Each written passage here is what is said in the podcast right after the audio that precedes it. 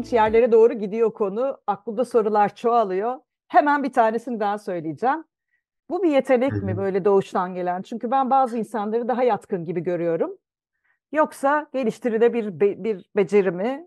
Sen ne diyorsun? Çok güzel. O zaman şöyle iki tane kavramı bir kere ufak bir tanımlama yaparak buna cevap vereyim. Yetenek nedir, beceri nedir? Çok iyi olur. Bugün değil mi? Eğitim literatüründe Doğru. yetenek bizim doğuştan yani dünyaya geldiğimizde bizimle birlikte gelen, işin içerisinde biraz genetik faktörlerin eee, olduğu şeylerle tanımlanıyor. Yani bunu nasıl biliyoruz? Çünkü belki bir sporla ilgili, müzikle ilgili kişi eğitim almadan bile inanılmaz derecede ortaya güzel işler koyabiliyor. Ya da resim, sanat gibi şeyler de geçerli. Beceri kısmı ise aslında sen ufak bir tanımlama yapmış oldun. Bizim geliştirilebilir tarafımızı anlatıyor. Bu da işin çalışmakla ilgili, metotla, yöntemle ilgili olan kısmı. Peki hafıza yetenek mi, beceri mi? İkisi de var. Evet.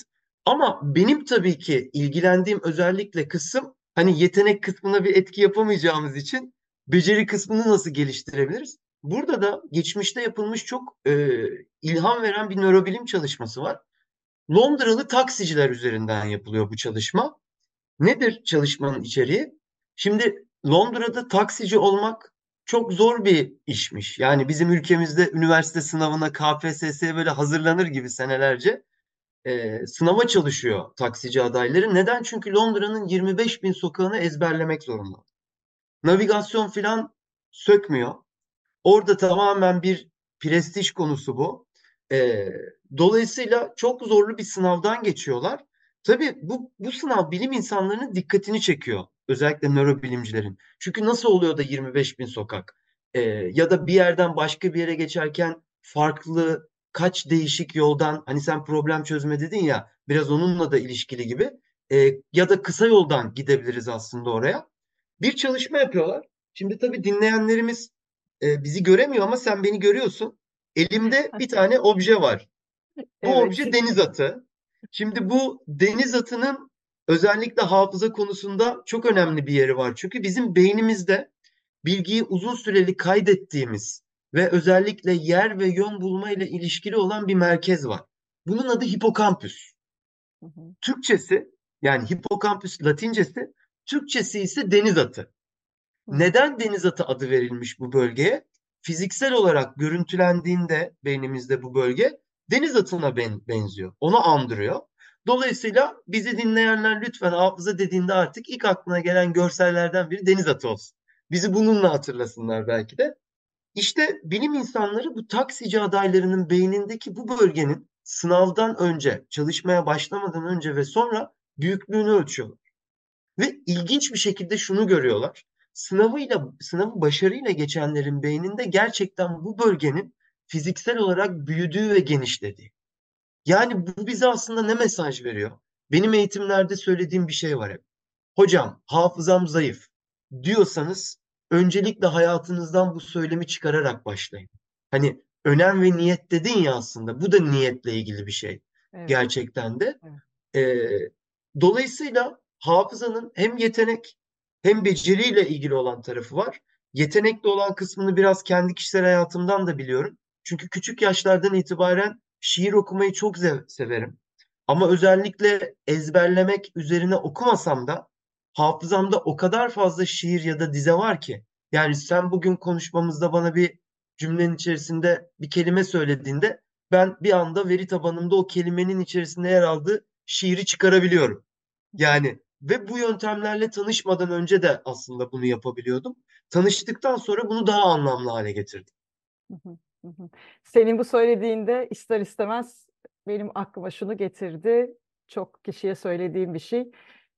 Çocukluğumuzda mecbur kalmadan ve bize bir hedef verilmeden yapasımız gelen şeyler nelerdi? Doğal halimizde sergilemek istediğimiz her ne varsa bir dönüp hatırlamakta fayda var. Hangi zamanlarda herhangi bir beceriyi geliştirmeye çalıştığımızda ya da bir durakta, hayatta bir durakta bir karar verme ihtiyacında olduğumuzda gibi hı hı. e, oradaki bizden çıkan var olan yetenekler bence güzel sinyaller veriyor. Ben de kendi yorumumu yaptım araya girip. Kesinlikle ve insanlar bakın hakikaten bu tekniklerle tanışmaya başladıkça şunu söyleyecekler. Diyecekler ki ya ben aslında bunu kullanıyormuşum. Çünkü doğamız gereği beynimiz kısa yollar oluşturmayı ister ve arar.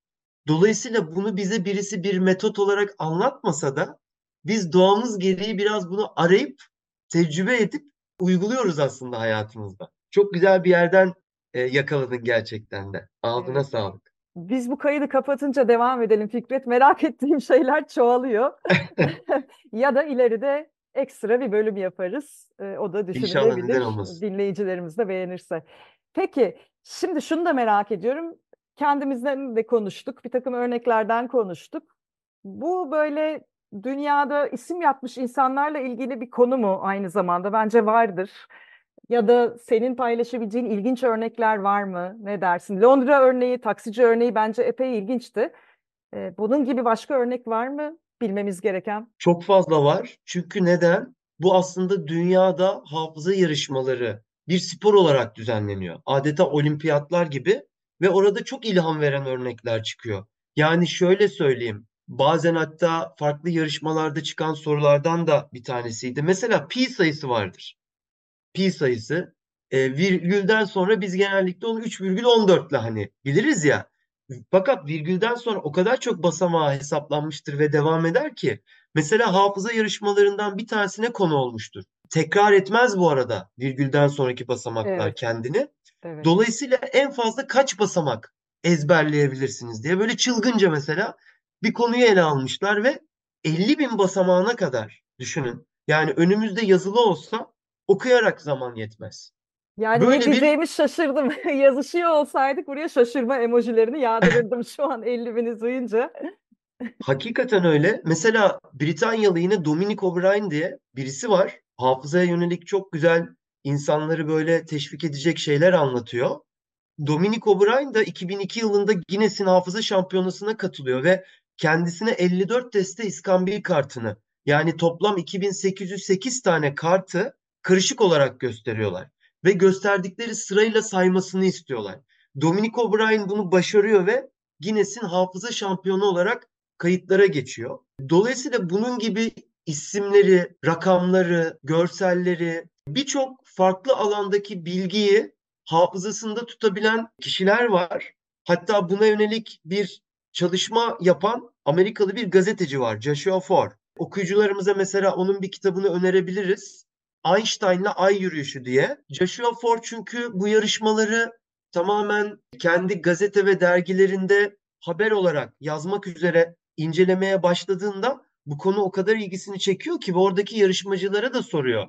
Hani siz ne kadar yetenekli ve bilge kişilersiniz diyor. Ama onlardan bir tanesi var özellikle Ed Cook. O da bir İngiliz. O da diyor ki yani aslında bunu gerçekten disiplinli bir şekilde çalışan, emek harcayan herkes yapabilir. Ve Joshua Fora bir mentörlük yapıyor. Bir sene içerisinde onu daha önce izleyici olarak katıldığı bu yarışmaya hazırlıyor. Ve Joshua Ford da bu kitabında aslında işte bu yarışmaya hazırlanma sürecini ve hatta belki dinleyiciler için şimdi çok şaşırtıcı gelecek bir sene ve hazırlıkla bir kategoride birinci olduğunu ve bunun hikayesini anlatıyor. Dolayısıyla bunlar sadece motive edici sözler değil Ece. Gerçekten yaşanmış böyle örnekler üzerinden bizi de teşvik edecek, bize de ilham verecek çok sayıda örnek var. Çok güzel oldu çünkü yine aynı anda bir sürü şey düşündürdün. Bir tanesi şu, bazı alanlarda kendimizi geliştirmek için ufak rekabetler, tatlı rekabetler yaratmak hem motive edici olabilir hem de kendimizden beklemediğimiz performansları bazen ortaya çıkartıyor. Bu beni şöyle etkiliyor. Doğru. İstediğimiz zaman nelere kadiriz bunu görebilmeyi seviyorum. Bir de böyle bir beceriyi ya da konuyu alıp bunu bahane kılarak bambaşka alanlara doğru kullanmayı seviyorum. Yani hafızamı geliştirmek şu anda benim için ilk aklıma gelen öncelik olmayabilir. Ama bu konuda hı. küçük bir oyun, bir boş vaktimde arkadaşlarımla yaptığım hoş bir uygulama ve oradaki performansımı gözlersem belki şöyle düşünürüm. Falan konuda da ya da iş yerinde zorlandığım şu konuda da acaba kendimi buraya benzer şekilde geliştirebilir miyim gibi bir ilham verse bile yeter. Bunun da bahsettiğim hı. kitaptan düşündüm. Yani bu tür insanların hikayelerini okumanın ilham verici tarafı bu olsa gerek. Ve sona doğru gelirken Hı hangi kaynakları önerirsin başka diye soracağım. Dinleyicilere de şunu söyleyeceğim. Açıklama alanında faydalı linkleri, kaynakları, isimleri göreceksiniz. Burada sözlü Harika. bahsettiklerimiz ve fazlasını. Seni dinliyoruz. Fikret. O zaman şöyle birkaç tane başlangıç için gerçekten onların ilgisini çekebilecek şeyler önereyim. Bir tanesi yine Tony Buzan'ın İngiliz eğitimci yazar hafıza teknikleriyle ilgili kitabı. Adı da bu şekilde. İkincisi e, bu Sherlock konusunu tamamen bilimsel açıdan ele alan bir yazar var. Maria Konnikova. Bir psikolog aslında kendisi. Sherlock gibi düşünmek. Mastermind diye bir kitabı var. Burada bu Sherlock karakterinin aslında nasıl yaratıldığı, ortaya nasıl çıktığı ve bunun sadece sıradan bir dedektif olmadığını, e, o bilişsel becerileri nasıl etkili kullandığını kendi penceresinden ele alıyor. Bu mesela dinleyicilerimizin ilgisini çekebilir. Yine bunlar onları sıkmayacak eğlenceli kitaplar. Mesela Türkiye'den bir örnek. Profesör Doktor Türker Kılıç. Kendisi bir beyin cerrahı. Hem hafıza hem de bu beyin öğrenme konularına ilgi duyanlar için mesela bağlantısallık ve yaşamdaşlık inanılmaz derecede benim de etkilendiğim bir kitaptı. Bunu okuyabilirler. Bir de son olarak şunu önerebilirim. Ben nörobilimin Quentin Tarantino'su diyorum bu isme. İsmi Oliver Sacks. Neden öyle diyorum? Çünkü Oliver Sacks bir nörobilimci ama o kadar ilginç vakalar gelip geçiyor ki hayatından. Mesela bunlardan bir tanesi Rain Man, Yağmur Adam filmine konu olmuş. Bir Amerikalı Kim Peek. Yani hafızasını inanılmaz derecede etkin kullanan ama aslında beyninde yolunda gitmeyen bir şeylerden ötürü bunu yapabilir hale gelen birisi. Onun bir kitabı var Oliver Sacks'ın. Karısını şapka sanan adam. Buralardan başlayabilirler. Son olarak da şunu söyleyeyim o zaman kendi adıma. E, Joshua Fore'un aynı isimli yani o biraz önce söylediğimiz Einstein'la ay yürüyüşü başlıklı bir konuşması da var. TED konuşması.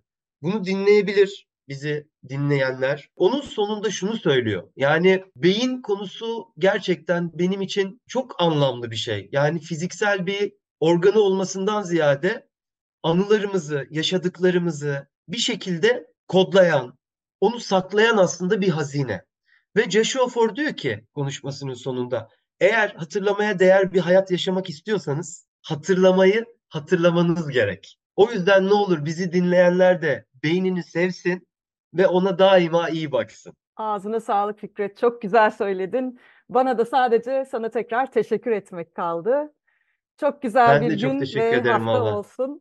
Görüşmek üzere. Sağ ol. Senin için de görüşmek dileğiyle. Hoşça kal.